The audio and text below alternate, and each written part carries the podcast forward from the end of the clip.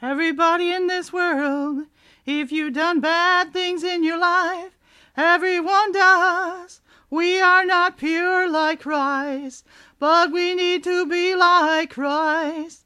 That means we need to change our life. We need to be close to Jesus.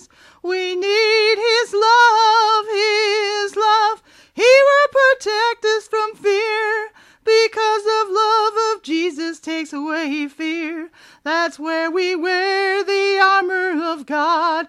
Jesus' love conquers all fear. The devil feeds on fear, but the love of Jesus is so powerful, it fights fear. Amen. So put